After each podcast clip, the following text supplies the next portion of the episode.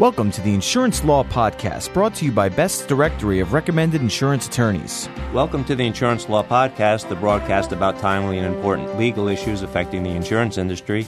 I'm John Zuba, editor of Best's Directory of Recommended Insurance Attorneys. Joining me is Brendan Noonan from our communications team. Today we're joined by attorneys Maria Abate and Amy Kultnow from the law firm of Kolodny, Fass, Tallenfeld, Karlinski, and Abate in Florida. Maria has been with the firm since 1992 and became a shareholder in 2001. Her practice areas include complex insurance litigation, personal injury, and employment law. She has also represented the Florida Department of Insurance. Amy joined the firm in 2005 as a senior litigation associate, practicing in the areas of insurance litigation, employment law, and commercial litigation. We're pleased to have you both with us this morning. Glad to be here. Recently, the Florida Supreme Court overturned an appellate court decision from three years earlier that shifted the burden of paying for non covered flood damage to homeowner insurance companies. This is considered an important decision for major insurance companies.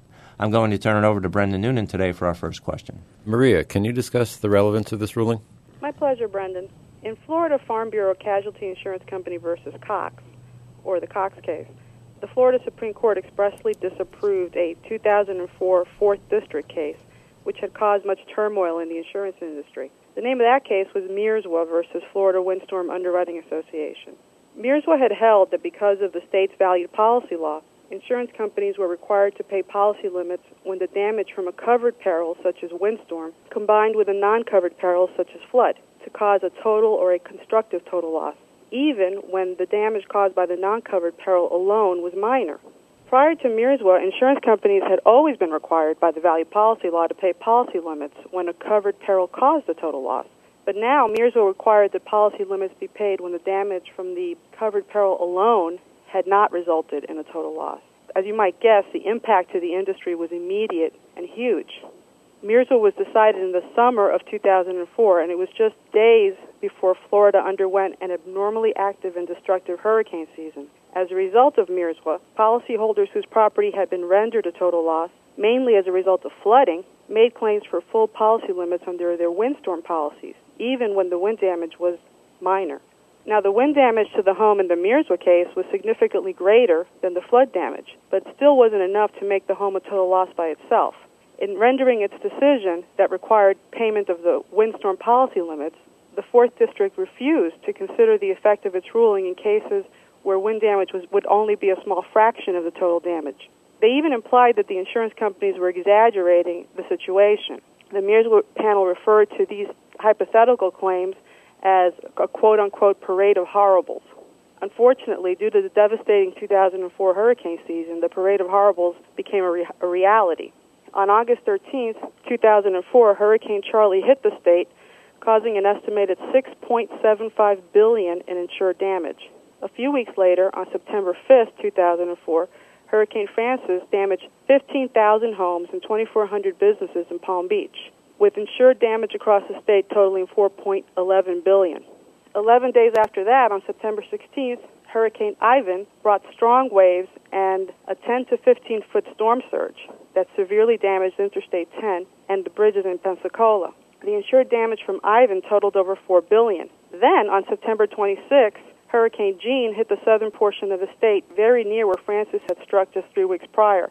The insured damage throughout the state as a result of Frances was estimated at 3.44 billion. Most of the damage caused by these four storms was a combination of wind and flood damage, with many homes suffering primarily surge damage. In 2004, however, very few coastal homeowners had more than 250,000 in flood coverage, which is the maximum policy limits available under the federal Flood Insurance Program, or the NFIP.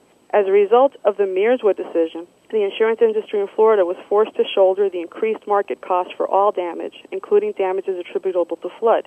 Now, the windstorm insurers had not included the risk of flooding when they calculated their insurance premiums. Yet, the Mierzwa decision exposed them to a significant risk. A 2004 study by Applied Insurance Research worldwide calculated the value of residential and commercial coastal property in Florida at $1.94 trillion, which represented 79% of the state's total insured property values. In response to Mierzwa, the insurance industry did two things. First, they were able to have the valued policy law amended in 2005 to ensure that they would only be responsible for the pro rata share of the damage caused by the covered peril Secondly, they aggressively fought the Mierzwa decision in court. Vindication finally came three years later in the Cox decision. Now, Amy, how does this ruling potentially impact other states? Well, we need to keep in mind that the Cox case interprets Florida's value policy law as it existed in 2004. After the Mierzwa opinion that Maria just spoke about from Florida's 4th District Court of Appeal, the Florida legislature modified the statute in 2005 to remediate its effect and basically clarify the intent and purpose of the law, which, quoting from Justice Wells in the Cox case, was to prevent haggling over the worth of destroyed property not to be used to cover perils that were not insured. The Cox decision is no doubt a win for the insurance industry in that it upholds policy language.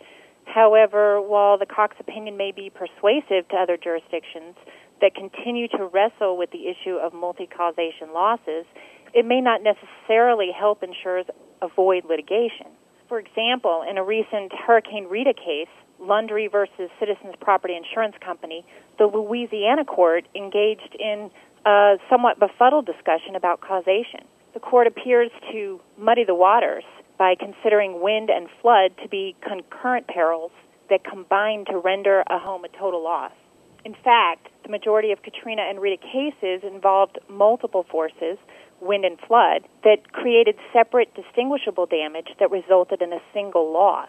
The court analyzed the loss from the standpoint of the efficient proximate cause, which can lead to inconsistent results. It seems as though the, the nature and extent of a catastrophe and its implications both to consumers and carriers dictate not only the political response, but the response of the affected parties. In the end, wind versus water will continue to be difficult decisions for adjusters and insurers to evaluate. Amy, can you talk about H.R. 920, recently passed by the House Financial Services Committee and now headed for the House floor? Sure. H.R. 920 is our federal government's attempt basically to take on an expanded role in providing insurance to property owners threatened by hurricanes and other coastal storms. The bill, which is titled the Multiple Peril Insurance Act of 2007, requires the National Flood Insurance Program to provide optional insurance coverage for losses arising from any flood or windstorm.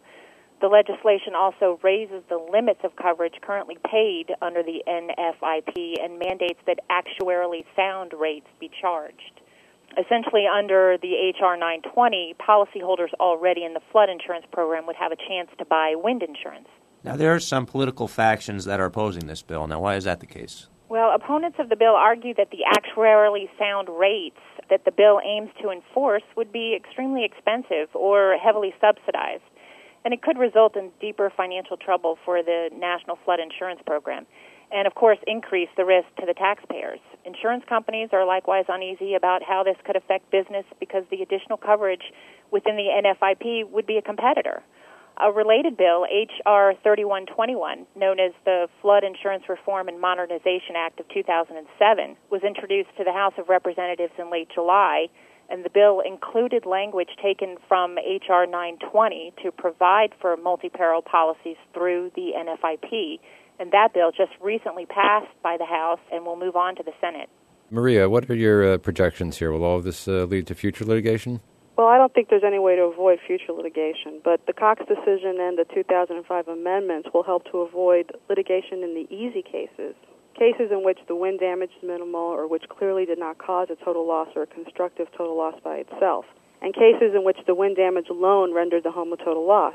It's the hard cases which will continue to be litigated, cases in which the wind damage was substantial but did not by itself cause the total loss. The truth of the matter is that hurricane damage typically consists of a combination of wind and water. It's often difficult to determine precisely which peril caused what damage, especially in the middle of a dangerous storm. These matters will continue to keep adjusters, engineers, and lawyers very busy for years to come. In fact, just this week, in the case of Citizens versus Manning, the first DCA in Florida applied the Cox decision and remanded a case in which summary judgment had been previously granted pursuant to Mierzwa. Because the parties in the Manning case had not put into the record how much of the damage was caused by wind and how much by water, the case was sent back to the lower court for further proceedings there's still a good number of cases in the appellate pipeline which will likely have the same results.